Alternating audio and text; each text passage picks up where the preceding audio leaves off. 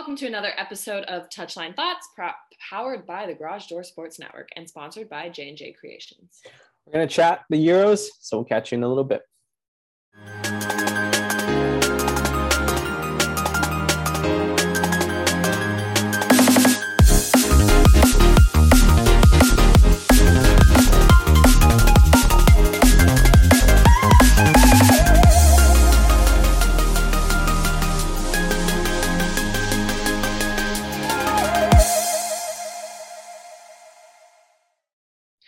Dun dun! Women's Euros.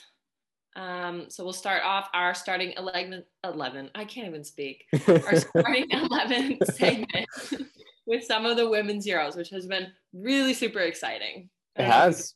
But It has two surprise teams making it to the quarterfinals. Uh, two teams that were not fully on either of our radars, I think.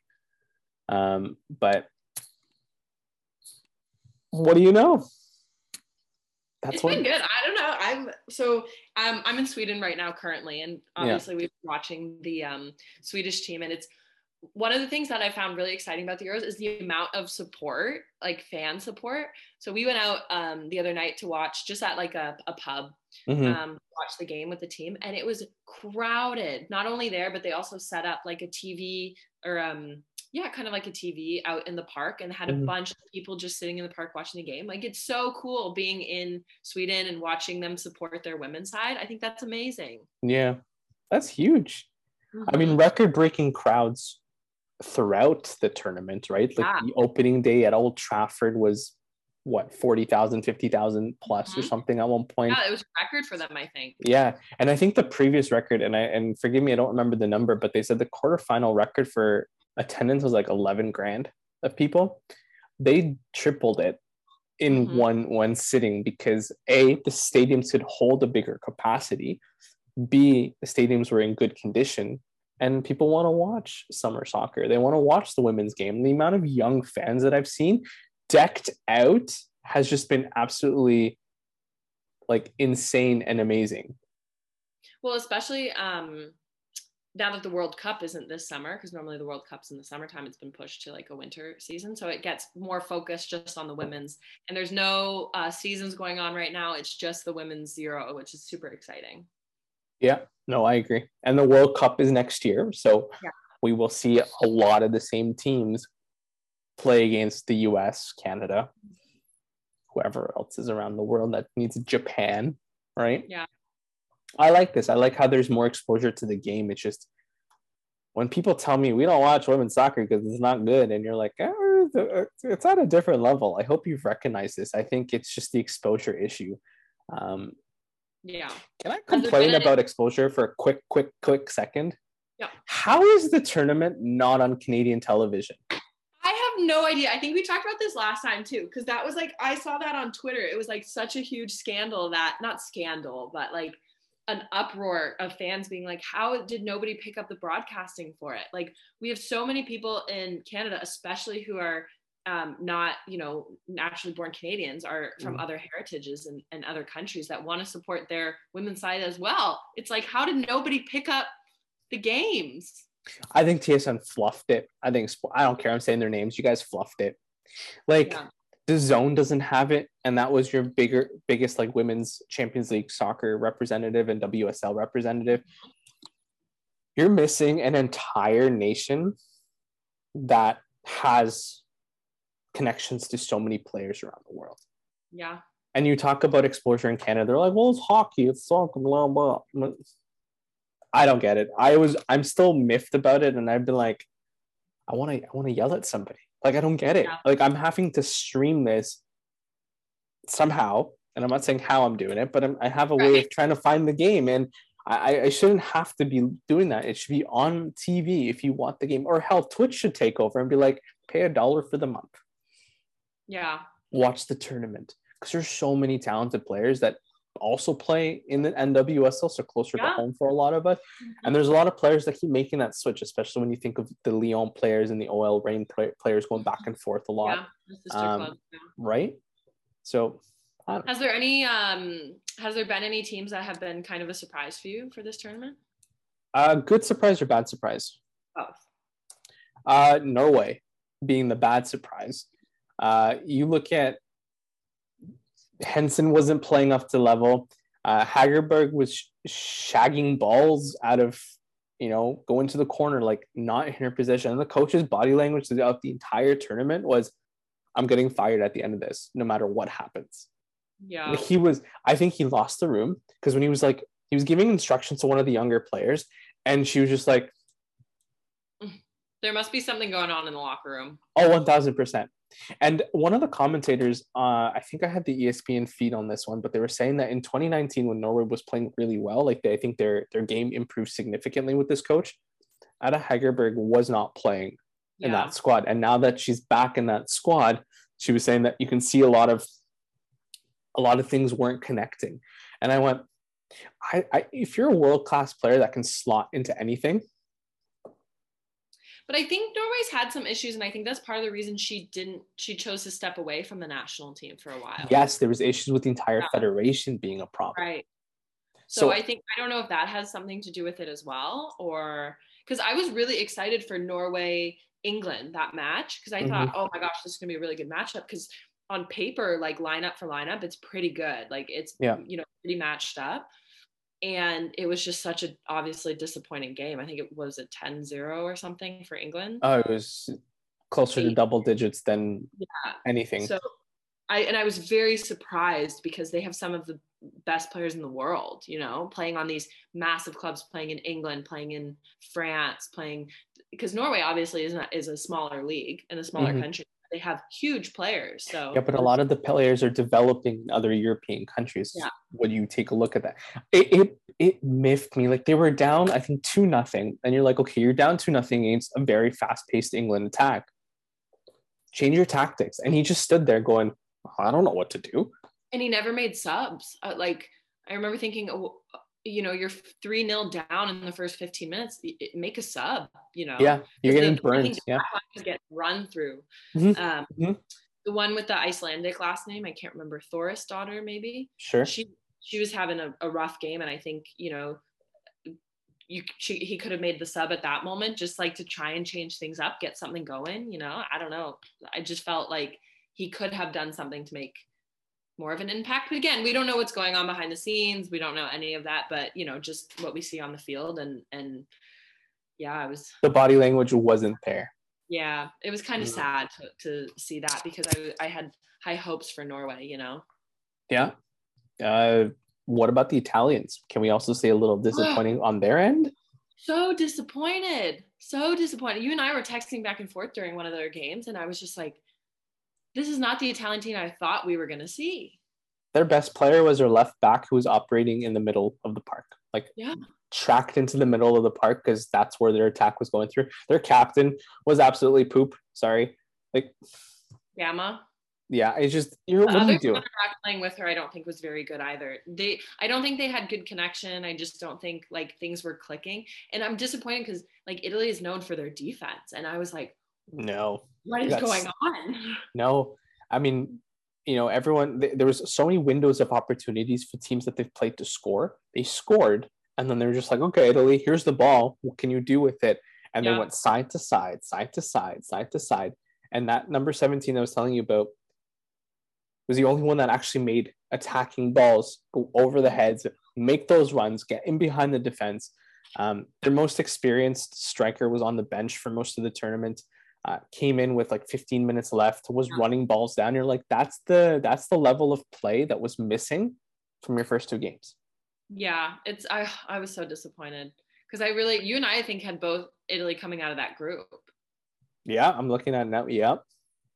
It should have been an easy what I was game. really impressed with. Mm. I was hoping Iceland would get out of that group because I think they played so well against France. Undefeated. You know, their first they had a couple you know hiccups maybe in their first games, but they played so well against France, and I was like so hoping that they would make it out of that group. Undefeated, might I Yeah. add. Just draws, unfortunately. Yeah, It was disappointing. I liked the way they played. But wasn't there don't you have girls on your team currently that are, you know, from Yeah. Iceland mm-hmm. and you can see the the connection there and yeah, a good I good mean, like, future. yeah, I think it's gonna. They have obviously some young players in there too, and also players that I know play in our league that didn't get chosen for the squad who are, who are quite young, and I think they're going to have such a great impact on that team going forward. And yeah.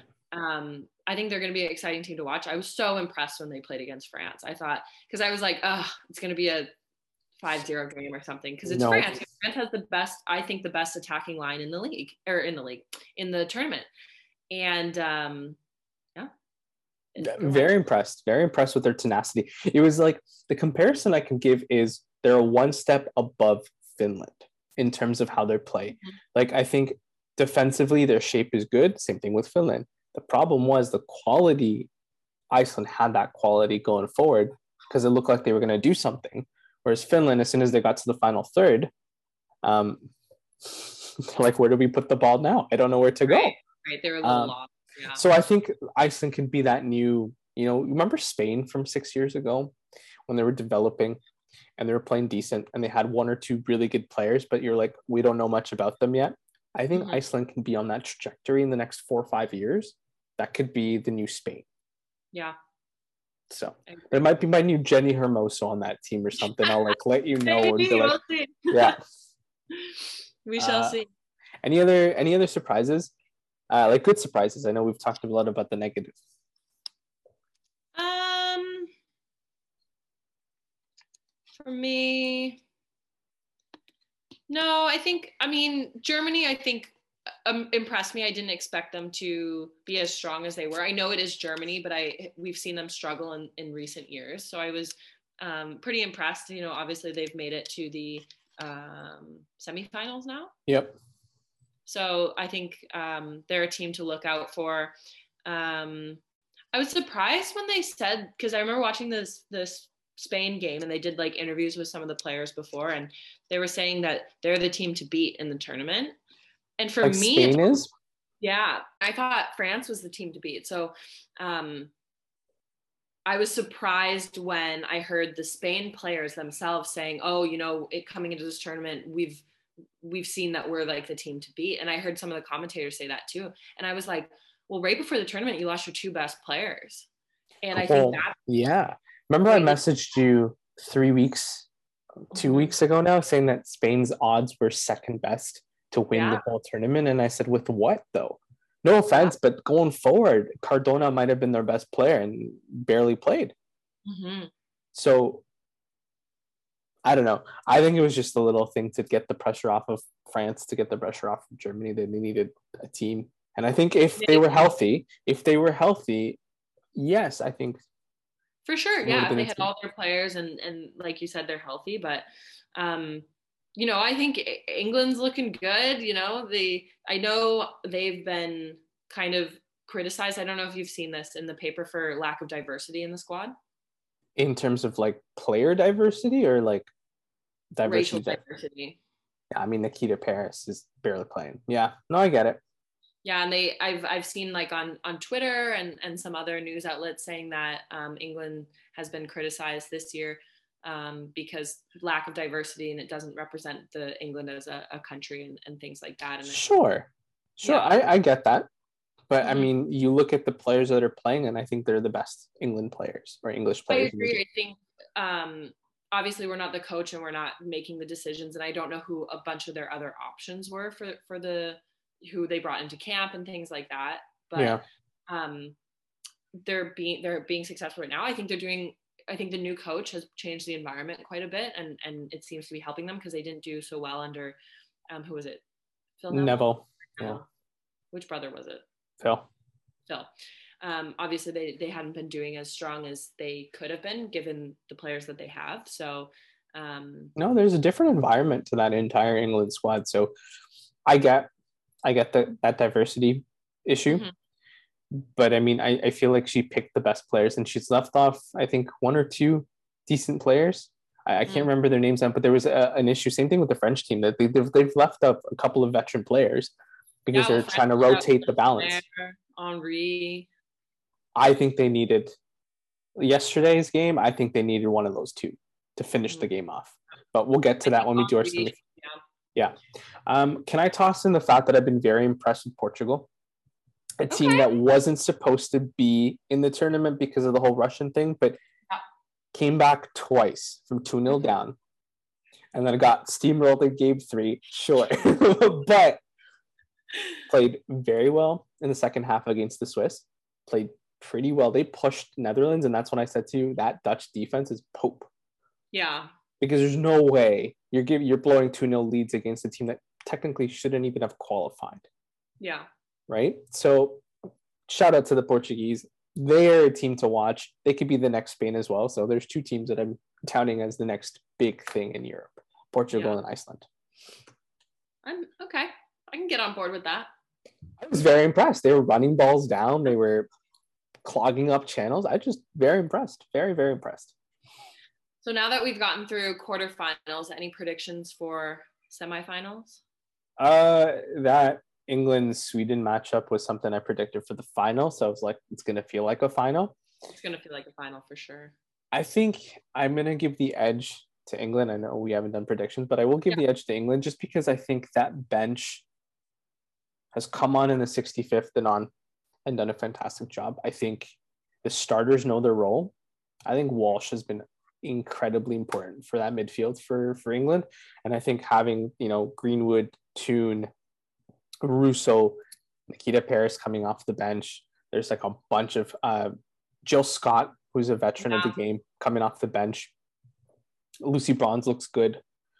Uh, I'm giving the edge to England because I haven't seen enough out of that Swedish bench to do anything for me. And if you can essentially shut down their their two attacking players in Asllani and uh, Black Blacker Blackenhurst. Yes, thank you. Um, I, I don't really know what Sweden's going to do because, I mean, Rolfo has been great, sure, but I'm, I'm curious to see how this plays out. But I'm going to give the edge to England. Um, yeah, that's fair. I'm just looking forward to. I hope it's going to be a good game. Like I, I think it'll be a good game, and obviously I'm going to be in Sweden watching it, so it's going to mm. be really exciting. But I, I understand, and I think I agree with what you're saying about England having a little bit of an edge. I think they have a deeper bench. They do have a deeper bench, and I think everyone's bought it. The interesting thing is, three out of the four of the teams that are in the semifinals, I think they've bought into what their coach is saying. Yeah.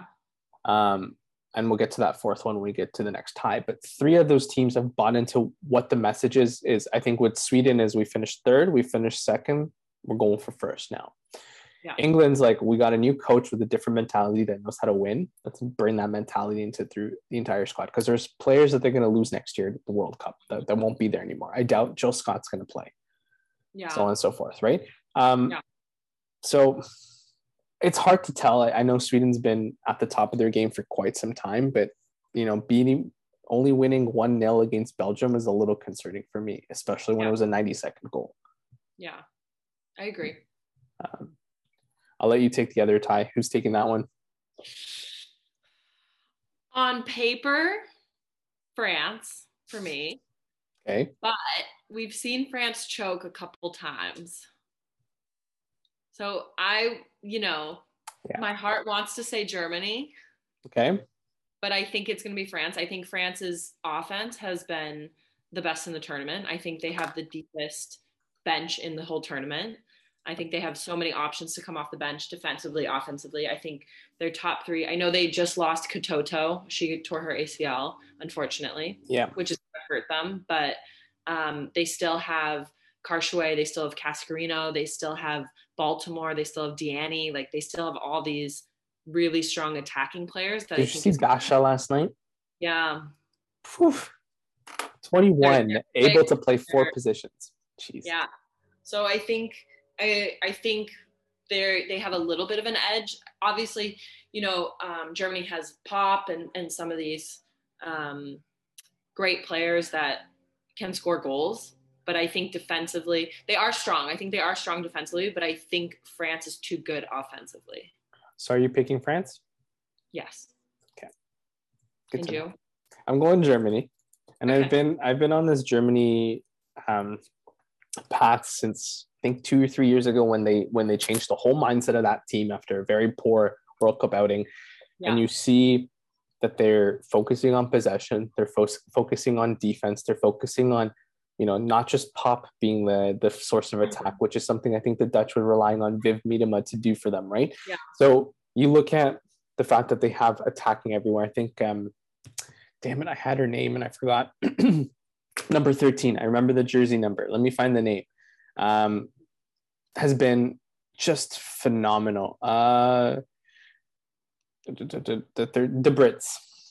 The Brits, oh, yeah. I think, has been I think has been the best midfielder in the entire tournament, and that's coming from a, a huge range of players.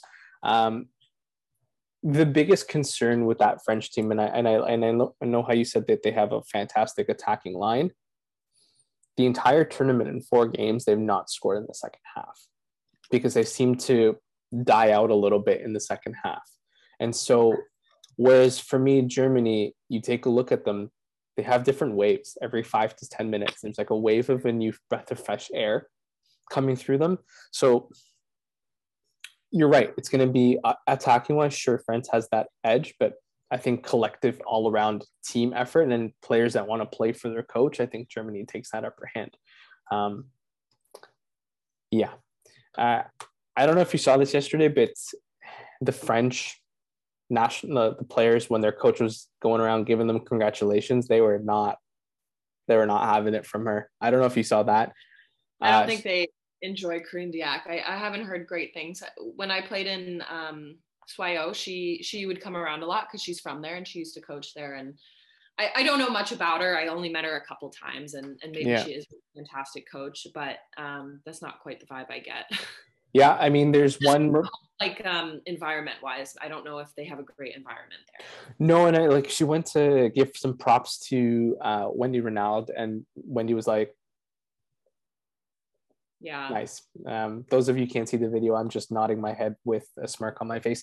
Um, but there's a really good reporter that I follow on Twitter, Megan Johnson, who's like, she was she was like, I was not gonna lie, I was kind of hoping for France loss, so maybe their federation yeah. finally get rid of the toxic human being they call a coach. Because I, I feel like around the world, people know that this isn't a coach that people want to play yeah. for. And they have so much potential in France, and obviously they have such a fantastic league. You know, it'd be great to kind of change that environment a little because you do see it not so great environments at the club level as well. And I think it starts from the top down. And if they can mm-hmm. change mm-hmm. the environment in the national team level, I think um, you'll just see happier players and and them enjoying playing and um, I think that's kind of what's missing in the in the French um, side right now. Yeah, and I think they relied a lot on Katoto running that line, but now that the coach has to make those changes, you can tell that tactically, you know, Diani went down the middle, and you're like, I don't think that works. I think Diani was stronger yesterday on the wing, and I think Cascarino could have been in the middle. I'm obviously not a FIFA Pro coach, or else Paige, I'd be coaching with you. Um, but yeah, do you see that? but do you see that mindset where you're like you're putting in a player in a position that I don't think they're strong enough to be in that middle position. And then mm-hmm. you have Sarr on the bench who came on and absolutely bulldozed through the middle of the park. And you're like, that would have been a much better switch from Malard to Sarr. And even though you know Sarr doesn't have that experience, who cares? Put her on there. The, the Dutch defense was not very, very good at all. They were they've been poor all tournament. You have to keep going. At some point, the ball will go in the net, and it did. Yeah. Bad tackle. Well, I will say the Dutch defense, like that number three, I think, was yeah. clearing balls off the line all game. She kept them in that game as long as she possibly could. And the goalkeeper, I think, was fantastic. She almost saved that penalty.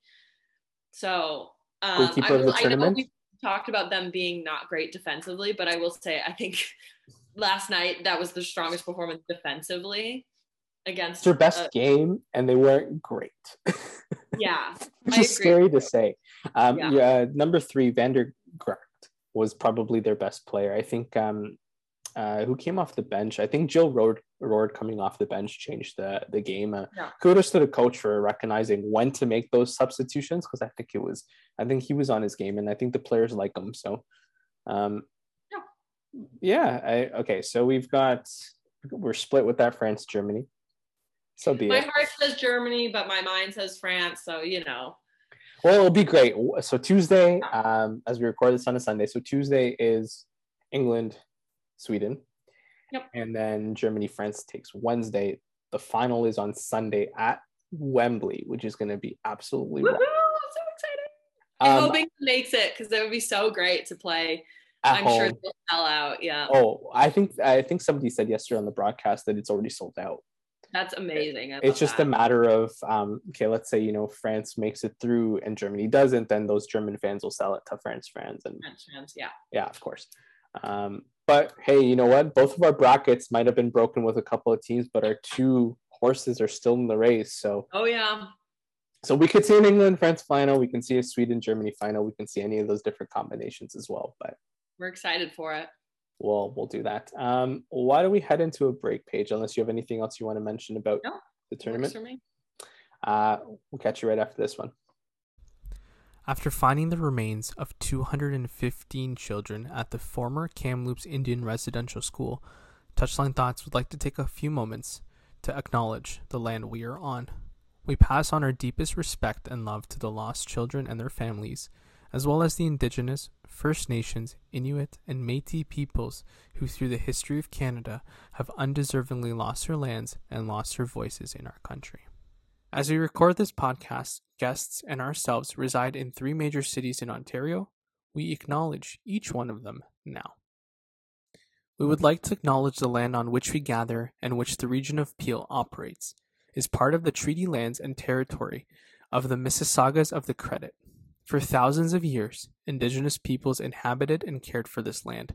In particular, we acknowledge the territory of the Anishinaabe, the Huron-Wendat, Haudenosaunee, the Ojibwe, Chippewa peoples, the land that is home to the Métis, and most recently, the territory of the Mississaugas of the Credit First Nation, who are direct descendants of the Mississaugas of the Credit. We are grateful to have the opportunity to work on this land, and by doing so, give our respect to its first inhabitants. We acknowledge the land on which the City of Toronto resides as a traditional territory of many nations, including the Mississaugas of the Credit, the Anishinaabeg, the Chippewa, the Haudenosaunee, and the Wendat people, and is now home to many diverse First Nations, Inuit, and Métis peoples. We also acknowledge that Toronto is covered by the Treaty 13 with the Mississaugas of the Credit. In Ottawa, we acknowledge that we are standing on unceded Algonquin, Anishinaabeg territory.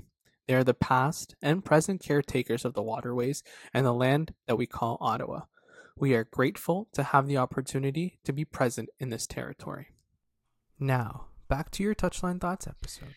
Um, so that does it for today. Any final thoughts before we sign off? Uh, the United players, going back to it. I know one of our listeners didn't like that, but I'm going back to it. Um, uh, Ella Toone and Alessia Russo have been absolutely killing it for the national team. Uh, Jackie Groenen put in a shift yesterday with like coming back from COVID, having her hamstring not working out at one point in that game. So three United players that I, I would say keep an eye out for in the future. Katie Zelem just signed a, an extension on that contract. So I I hope they finally crack the top three, which has been really tough in the WSL. Yeah. Yeah, it's gonna be exciting. Good season to watch too. Oh yeah, for sure. I think she might be my new Jenni Hermoso right here, Ella. Interesting. Yeah, my ET Now that Jenni's ET7. gone. ET7. I, I I feel like I won't be able to watch a lot of Jenny football, but we'll see. Yeah, she's gonna be in Mexico now. Yeah, Mexico, closer to home, but Yeah. still not accessible via t- TV. In other transfer news, big time going to mm-hmm. Barca. my gosh. I can't. Bronze. Yeah, Lucy Bronze going to Barca. I was like, we were just yeah, her. How did I forget her name? know. It's- Yeah, Lucy Bronze, big time transfer going to Barca. It's gonna be interesting. Yep. I think we could use her. They're losing obviously um, Alexia out with a ACL injury and Yeah. um, Jenni Hermoso transferring clubs. I know Lucy Bronze isn't necessarily a nine or a, but she is attacking focused from the from the back line. So Yeah, be interesting see her mix in there. Barca needs to bring in a striker because they've lost Lieke Martens as well. Yeah. Um, obviously, I think their bench is deep enough, and we saw that when the the, the substitutions happened in the final. But um, that back line is scary. You have León, you have Petidi, you have Lucy Bronze, and toss in Rolfo at left back, who's an attacking player. So maybe Rolfo will get the opportunity to play higher up the pitch now. But Yeah. uh, I'll leave it at that. Any final thoughts on your end uh, before we wrap this up?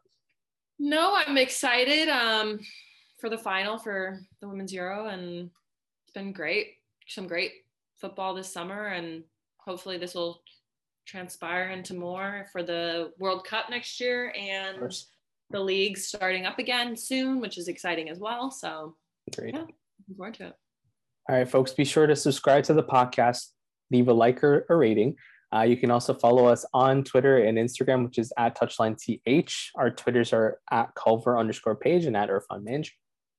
Um, don't forget to follow our network at Garage Door Sports and check out garagedoorsports.com as well as follow J&J Creations on Instagram at JJCR underscore E-A-T-I-O-N. Thank you all for listening. We'll catch you next match day. Cheers.